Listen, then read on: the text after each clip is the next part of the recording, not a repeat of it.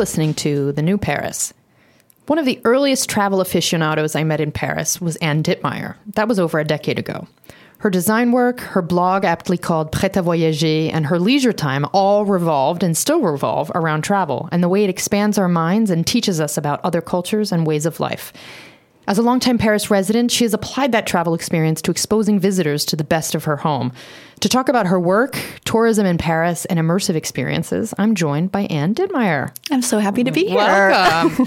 um, so this is kind of an unusual time for people who like and uh, love traveling. It is. Um, we are in the midst of COVID nineteen.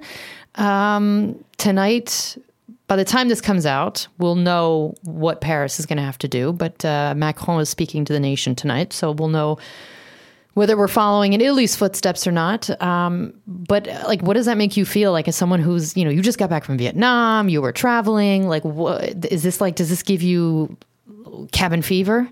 Um, no, I have. Uh, I feel grateful that I was able to go on my trip, and I think it's a reminder to when we want to do things and travel to do it when we have the opportunity instead of waiting for the rest of our life or retirement to travel. So I'm very fortunate that I was able to travel. I don't mind that I have to stay put right now. I'm also fortunate that I don't have anything going on or a book tour like you that was coming up. Well, um, it still it still will happen. It just can't happen right when the book comes out. Yeah, um, but people should still buy it now because it supports the authors. Thank you so much for that. Yeah, no, it's uh, April 21st is still the release date, but I'm going to go in June, I think, to the US and I'll do stuff here, assuming we're allowed to leave the house and people are going to come out. But uh, no, I mean, hopefully people will have time to armchair armchair travel. Yeah, no, it's perfect for vicarious travel, and books are the original way that people traveled before they could afford to, before travel became so accessible and universal. Um, so I think we can all kind of like return to ourselves and, you know, pick up some hobbies and enjoy quality time with people near us or or keep a little distance or semi near us, far yes. enough away, um, through Skype or Zoom or whatever, whatever technology. Whatever, yeah, this is true. This is a, a time to explore those technologies. Um, but but you you know this is your your love for travel. I mean, I didn't become very interested in travel until sort of later in life, but this was something that was fostered in you from a very young age, from what I I gather. Um, wh- where did that all begin? Yeah, I mean, it's in my DNA. So, uh, my parents both are well traveled, but they got married later in life. So, their priority was kind of seeing the world and having experiences. My mom studied abroad in Vienna. She took a ship across the ocean to give you a sense of time um, in the early 60s. Um, and she had worked in Geneva. She traveled around the world herself in a time when that wasn't really common. And my grandfather was very much encouraging of that. Um, and my father had worked for World Bank, so he was being sent around the world to work on projects, uh, a lot related to the railroad. So it was just something that I didn't know there was any other way. I remember I was living in Boise, Idaho in middle school and met a girl who'd never been on an airplane. And I was on an airplane by the time I was six months. Um, wow. So, um, before I saw the world, I saw the US. I grew, was born in Virginia, grew up in Minnesota, Kansas, Idaho, back to Virginia, and spent some time in Baltimore. So I've seen 46 of 50 states. We went places for spring break every year, been to random places like the Corn Palace and Wall Drug, the largest drugstore in the world. What? I gave my parents a lot of crap as a kid, and it's like, oh.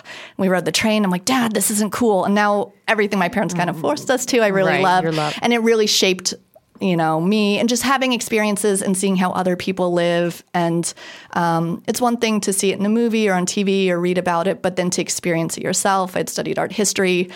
And it's one thing to see it on a slide in a classroom and then to see it in reality. So but your dad also um, is often called upon as an expert on train travel, right? Yeah.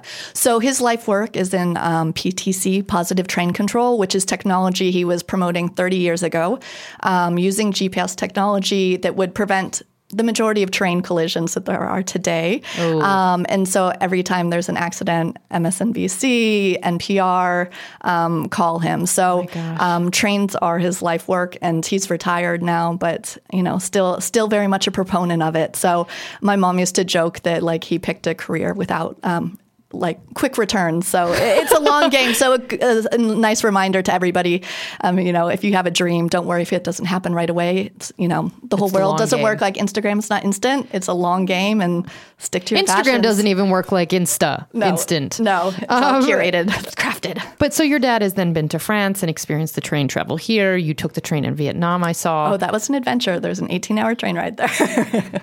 Would you recommend it? if you don't have standards for bathrooms, yeah, no, 18 hours is a bit long. It was amazing to have this experience, um, you know, traveling with locals, putting yourself outside of yourself, um, and, you know, just seeing another place. As my dad said, it's one thing, you can take the train one way, but sometimes he doesn't need to take it both ways. right. That's a very politically correct way. Like just I- just a nice a nice way of handling that that yeah, question. but it's it's different experiences, and I mean another thing you said is that every politician should take the train across the country because that's where you go through small towns, highways. You just you know You see, you you, see. bypass everything. So train travel is what initially connected everybody. So you've obviously spent time abroad. Uh, You mentioned that you mentioned that your mom studied abroad, but you Yes. also studied abroad like me. And I'm wondering because you studied in France, Mm-hmm. uh, was that the experience that drove you to come back as an adult? Um, I mean, do you attribute that as sort of like the the catalyst for everything you've done since? Yeah, I mean, so my first time overseas was my junior year in high school. We came to France and London for 10 days. And I think I fell in love with France because we stayed with family friends um, who have been friends with my parents since before I was born. And Charles had worked with my dad at World Bank. And we stayed at their house. And it wasn't even some quintessential like Haussmannian apartment, but I just thought it was so cool. I remember the wine glasses with French words etched on them. They were from the Louvre. And so that moment. But then I studied abroad the fall of 2001. Um, I arrived two days before 9 11, so that was a whole other experience. Um, but a good reminder that crazy things have been happening throughout our lifetimes. We're just in an extra crazy period right now. Um, but I did a program called Wells College Program for the Arts, which unfortunately doesn't exist. And it was extra magical because my courses were in my professors' homes and in their artist studios. Oh my gosh. So we'd have tea and cookies in my professor's home, look at slides in her living room, and then go out into the world and see art. So I had an impressionism course with her and um, French gardens. So we went to all sorts of places off the beaten track. Um, Philippe Vermez was my photography teacher. I'm still friends with him to this day. Our first photography shoot was at Père Lachaise Cemetery. And I was like, this is just a magical place. And I always encourage people to go to the cemetery. Um, and so it was just not typical at all. And then the other thing that really hooked me was that year um, was that fall was when the movie Amelie came out, and up until that point, I had seen really bizarre French movies that I did not understand. Um, my French teacher in high school, like I, would, I needed a lot of extra credit she was not the best teacher, but Amelie was this quirky, charming, fun movie, um, and so I think that really stuck with me. And that was a one of the forces that got you here. Yes. And while you've been here, you've continued to travel. I mean, you've, as you've mentioned, you've traveled quite extensively in the U.S. and you've traveled through France. You know, day trips here and there to, discover you know quirky things all over the country. Um, and so you've seen over tourism firsthand. You know, not everybody has. I've I've been to Amsterdam. I've seen that evolve in the over the years. I've not been to Venice, but at this point, I kind of feel like I. It's not high on my list because I don't want to add to the problem. Yeah. Um, do you think authorities in Paris do enough to combat um, or at least mitigate the consequences of over tourism? Because this is the, the number two most visited city in the world after Bangkok, if you can believe it. I did not know that. Yeah, it's kind of strange. Yeah, I wrote a piece on my blog last year, last summer, about over tourism because walking in my neighborhood, I live in Montmartre, um, there were just hordes of people moving in mass, like groups of robots or lemmings. And a lot of them are bus tours coming off and big group tours. And so I think for a lot of people, t- going to a new place or foreign country, especially when you don't speak the language, is intimidating. Um, but I think we've kind of lost a little bit of the sense of adventure, of seeing places. But Paris is a small city, and so sidewalks and streets are not designed for it. And so you just see these groups going around, and they're not engaging with the city or the people. and they're not necessarily so supporting local businesses. So I definitely struggle a lot with it. And I do remember that Paris had announced maybe limiting tour buses, which in terms of accessibility or older people or less mobile, like we need some these aspects of tourism. They're mm-hmm. not all bad. Um, and again, like so many of us are privileged to be able to travel and see places. For me, it goes beyond just the issue of tourism, but cities as a whole. Mm. There's so much investment and money getting thrown into cool startups and things like that. But I think we need to think about how some of these older, established mom and pop style businesses can stick around. So you know, it's all reflected in the city more and more throughout Paris. It's just chain stores, yeah. big box, and it's nice and convenient. But we have to think about if we want our cities to survive, how can we continue to nurture this local spirit? Paris is incredible for the specialty stores that like only sell one thing, like the right. store that sells honey, the store that sells jam, you know, in Herbs addition to and spices. And yeah, yeah, it's true. They're very good at that. So I think that yeah, there's a lot of conversations we're not having in cities. And I kind of think the coronavirus is a wake up call to, to everybody beyond just like health things about what are our priorities right. in life in cities and then supporting these local businesses. Um, and it's something that I think we're going to have to be super consci- conscientious of. It's super easy to go straight to, oh, I'm going to order it from Amazon, have it delivered right now but like do we want our neighbors right. to to still be in existence? Well there's that and then even if you look at uh, in in the hotel industry how they've been struggling against Airbnb and Airbnb honestly I mean Paris is its biggest market in terms of listings in the world and a lot of it is you know like professional companies operating you know series of apartments and so it's normal that the mayor has made this sort of you know her target. And I totally agree because I mean, finding an apartment is living hell in Paris. Yeah. And if you're freelance and foreign, it's the, the kiss of death. So, but it's really hard for French people to find an apartment too. Years ago, I heard a stat that there are more people like in Airbnbs and rentals in the Marais than people who live there. I mean, I, mean, I don't have terrifying. verification, right, right. but it's true. So again, then in the Marais, you have you know Versace and Givenchy and Gucci that are there. So it's changing the dynamic of the city. You know, sometimes change is necessary, but I think Airbnb we have to you know think about paying taxes and yeah, no. giving back to the local and supporting that Airbnb experiences um, are something that I kind of saw affect parts of my business.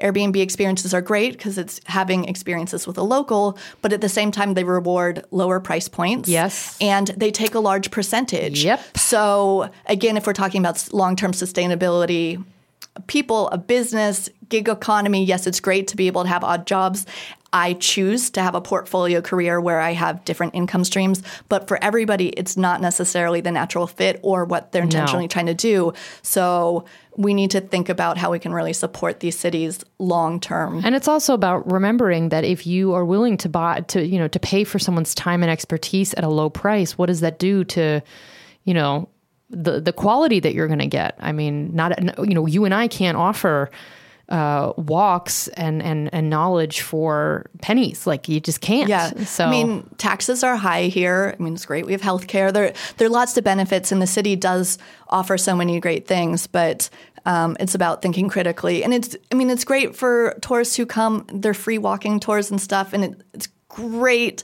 But again, the big groups and not contributing, and it, it's by donation. But we have to think about everybody needs to make a living and, and I got I, and I have to I have to say that I you know I've met enough of these guides who have you know they start off doing the free walking tours and then they launch their own businesses uh, tour businesses or, or other. And and what comes up every time is how sort of narrow the storytelling is also on those free tours. So you're getting a very limited view of the city's history that's not necessarily always the most accurate i want to say. Anyway there, there are like a whole number of reasons to be careful. It depends. I mean, I always like to think of tourism more as an exchange and conversation and asking questions. Um, when my dad and I were just in Vietnam, we had literally the worst tour guide who would give us 45 minute soliloquies who thought he was trying to share everything, but it was too much. Right. Um, and so for me, it really made it apparent that what I want are these exchanges. I don't want cookie cutter experiences. I want this dynamic and exchange. And I love the random questions people ask because it challenges me mm. um, and pushes me in different ways. So I mean, personally, I like working with a smaller So- group. yeah, of course. Even, I mean, walking four people on a Paris sidewalk can be quite challenging. Yeah, it's already a lot. you know, like if you're not from Paris, you know. So Paris, I feel like, is affected even more just because it's a small, big city. You can walk across this whole city, unlike New York, it's much harder. Oh, or or London, forget it. Yes. So, in an ideal world, though, what would you like to see implemented? If you could, if you could pick uh, some, you know, one or two things that could help alleviate some of this. um that's it's that's such a hard question, and I do think a lot of it has to come from like self reflection and thinking about um, what we want and how we can better support The local. our, our locals and when we travel um, and what we want to kind of be a part of. I mean, the city of Paris does a beautiful job with local events, the Paris.fr and Que faire Paris. It's very local. It's diversified in terms of events everywhere. The irony is social media has pushed things, and when things get popular, right. they, they, they go viral fast. I mean, we need to spread the word and stuff like that. So I always encourage people to kind of travel according to their own interests, but also be open in, to having new experiences. Just so, you know, just because something's cool doesn't mean it's the coolest thing for you, but I like to have Right. people geek out. well, well, you saw also how you know the Leonardo da Vinci exhibit at the Louvre. I mean, tickets were sold out in you know half a day, and that, and that's great. But you know, what does that do to the user experience in the Louvre, which is already a you know a um, high density? it, it's so crowded and so that's my biggest complaint is that you know spaces are so full that it's overwhelming so i won't have and it's not enjoyable, right? I mean, years ago at the Grand Palais, there was Edward Hopper, Mm-hmm. and it was such a popular exhibition. They went nocturne, which was like 24 hours. So my friends and I went at like 6 a.m. on a Saturday Wow. morning, and it was so cool. And when I was an undergraduate, I studied art history and anthropology. And when I said I would study art history in the US, everybody would be like, What are you going to do? Be a teacher? And then in France, everybody was like, Oh, you studied art history? That's wonderful. and so just seeing the way this embracing of culture, but Paris is not a 24 hour city at all, but it was really fun. What's It- unique when they do that? Yes, but when you can have the museum. So, you know, maybe. Yeah, encourage some more in the middle of the night activities. I don't know, like it, No, it, it, it's hard. There are a lot of constraints on it. Um, Yeah, it's not an easy question. I don't. I wouldn't expect any of us to have the the ultimate solution. Um, you you have given tours. You do consulting. Uh, you have uh, a business called Navigate Paris, um, and you're you've been guiding people to have sort of more immersive and better experiences in Paris, um, and certainly take them to less frequented parts of town and expose them to you know the creators and designers who are, are shaping the city. How you know how do you build these itineraries and and what are you hoping to get across to the people that come to you? Yeah, so I think so much of tourism, it's like you come to Paris and I'm going to tell you everything to know about Paris. So I use like my design background, design thinking, and user experience to kind of ask questions to help frame how we can look at the experience. So hopefully it's not only just unique to Paris, but unique to them. And so I always meet them where they're staying and, and go from there um, just to you know i know all the like really scenic and picturesque streets but to try to you know use their interests whether it's a florist who's interested in ribbon shops or you know a guy interested in comic books and to kind of head to that destination and then in between can fill in the places. Um, and the fun thing about having given tours over the past like eight plus years is, you know, being a regular and then the shop owners, you kind of befriend them. Or I love tagging shops and creators on social media just to celebrate them and pay it forward and, you know, increase their exposure. But, um, you know, I can walk into Papier Tigre and if Maxime's there, he's always happy to come out and talk about the brand. Um, so it, it's really fun to have that connection For sure. beyond and you know growing up i don't think i ever had that No. experience. And so be able to have access um, and then yes you can go visit any of these shops or, or places on your own but i can tell stories about the products or the collaborations or different things. Um, and so along the way walk and talk and you know questions come up. Um, inevitably run into somebody i know along the way because paris is a village. Is. but yeah, I like the idea that like no two tours are the same. A lot of the same ideas come up, but I like to point out mundane things or show the USB USB charging ports in the bus stops. Yeah, it's true. People, for, It's a highlight. I, I mean, I always forget about that standing there. You just have to still be vigilant. You know, you're like you're still standing there, there with your phone out. But if you're, No, you but know, these little design things. So I like to look at this design of the city overall because I think Paris, with the social public works from the Vélib to the Autolib, um, you know, has some really interesting things they've implemented, and that's where a lot of that entrepreneurial spirit comes in here. and you really go all over, right? I mean, Oh yeah, yeah. I mean, the more somebody wants to go off the beaten track, the, The better. better. And the nice thing is that you know Paris is small, and you can see the monuments from different places. So I'm like, oh, look up here or here. What do you see? So it can kind of become more like a game and playfulness. And then I'm of course always looking for invaders along the way. Oh yes, the invaders. I have several friends, and my own husband is very intr- into Yeah. finding. Do you want to, for people who don't know, do you want to explain what that is? Sure. Invader is a French street artist who's been invading the world since the late 90s. And so there are these tile installations that look like the Invader video game. Um, and he's French, so they started here. And he originally had these beautiful volumes of books um, where they're carefully documented. In the back, there's a map. And then eh, five or six years ago, introduced the Flash Invader app, which is GPS geolocated with the invaders, you get 100 bonus points for each new city.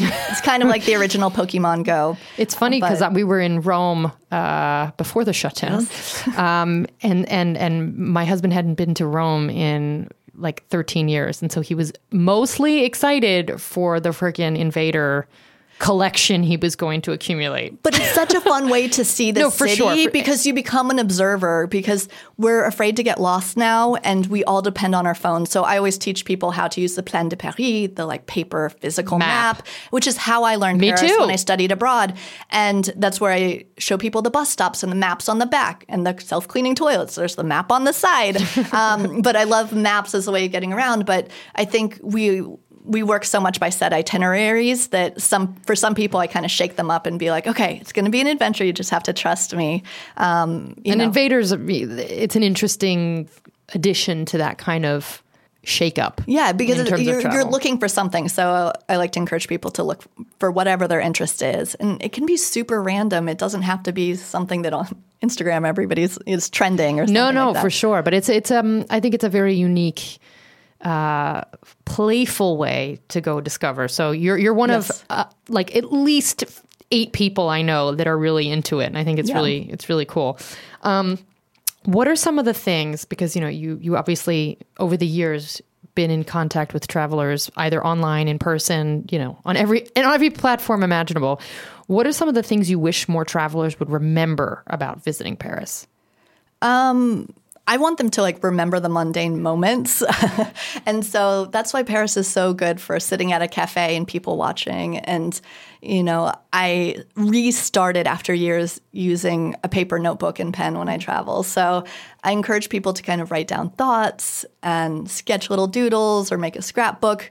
I encourage doing it while you're in the place instead of afterwards. Right, you that don't remember. Never happens. That's like a writer trying to recall everything that they just, you know, experienced five hours later. Yeah. It just doesn't, you're not in the, you don't have the color, you don't have the detail. So, and I think Paris, it's so easy to go, go, go, go, go, go. Yes. And we need to remind ourselves to slow down. And right now is a time in the world where we're all being forced to slow down and we can reflect.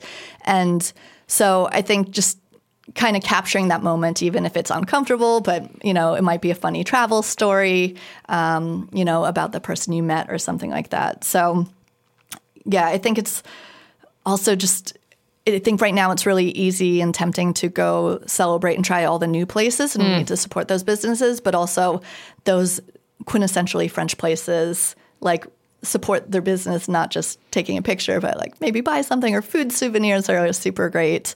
Yeah, it's, um, you, we've been here so long, we've seen the way people's approach to travel and experiencing Paris has changed. And I do think that I was getting very frustrated not all that long ago by people who were just sort of like, you know, going around because they had a list of photos they wanted to prove they had taken to, well, they wanted to take to prove that they had been there, you know, and that sort of like bo- checkbox Yeah. travel really bothers me. No, and so for me, it's a constant challenge to figure out like how to travel in a deeper, more meaningful way. Right. And so with my tours, I've also like morphed them to also offer like a longer in-depth like coaching day. So kind of mixes my creativity coaching and travel because i love the idea of being out in the world and exploring because it's so easy just to be behind your computer all the time. And when we walk like neuroscience neuroscience points to synapses connecting in our brain and new ideas. And so just like the art of walking in paris um, and being okay with getting lost and moving around. But I don't know. I, I, love just walking and talking with people with like no destination. And I joke it's like a Steve Jobs walking meeting because that's how he would have his meetings, just like walking and moving um, instead of having to be formal. So I encourage people to use travel in Paris or elsewhere just as a way to try something new or get a little bit outside of their comfort zone. Um, and be open to doing that. Well, because you're often out and about in Paris, um, I did want to ask you sort of a, a quick fire round of some of your favorite places that you've either recently discovered or, you know, rediscovered um, that you'd encourage people to check out on their next visit? So there are new places I like a lot too. So they don't have to be new necessarily. No, no, no. Saying. My first one is a new one. Okay, it's Farfelu, which is oh, a yes. new coffee shop yep. in the 18th. So Lindsey and I first met each other at the American University of Paris, and Lacey, who opened this coffee shop, is also from AUP, um, and it's just really great and local. Dan, who does the bread, it's delicious. Also AUPer and a friend Jenny does pastry. So it's just a fun local place to hang out. And right near it this week, they've been filming a movie called Adieu, Monsieur Haffmann, which I first learned about from Oliver Gee Whose podcast is Earful, Earful Tower. Tower. And so they converted like two streets in Paris into 1940s Paris. And like you can walk on it. So right before I came here, I saw them filming with figurants, the extras all dressed like the 1940s and cool. cars. And so seeing a city transform. So I'm always looking at Paris in terms of like typography and lettering, and this whole area has been transformed. So that happened to be right there. Um, a new place. Well, it's, not, it's new to me that I haven't been to, but our friend Amy, Fed by a Frenchman, mm-hmm. went recently. The Tampographe Sardon. Yes. the 20th. Yes. It's this like sub- subversive rubber stamp store. And I first learned about ah. it from Vahram Muratyan, who did Paris versus New York. And so I just think it's so cool that there are these rubber stamps with funny sayings. So I want to go there. And then the other crazy wild thing that I went to was the Rex is the largest cinema in yep. in Europe. And so every year for a children's movie, like a Disney movie, they have a water fountain show. What? Yeah. So I went with a five year old and a three year old to see Frozen 2. So I saw it in French, Frozen 2. And um, it's really cool. And there's a laser show and bubbles. And so they do in, a, wait, a couple in the actual. In the actual theater like the room you're seeing yes. the movie in, it comes There's out. a pre-show oh, with pre-show. fountain. Oh, yeah, sorry, pre-show, okay. but it's there's laser with so it. So it's not like timed to no, specific but there's moments. jumping fountains, and so yeah, so kind wow. of being embracing being a big kid. So also the Rex is apparently a nightclub too. You can go. Yeah, I'm not after. cool enough to have. No, I'm just saying. Part, I have yes. friends that go there sometimes. Yeah, yeah, but yeah, the Rex is a beautiful cinema. Sit downstairs, the chairs are cushier, and it's oh. kind of it's like oh. old retro. It's you know they don't make cinemas like they used to.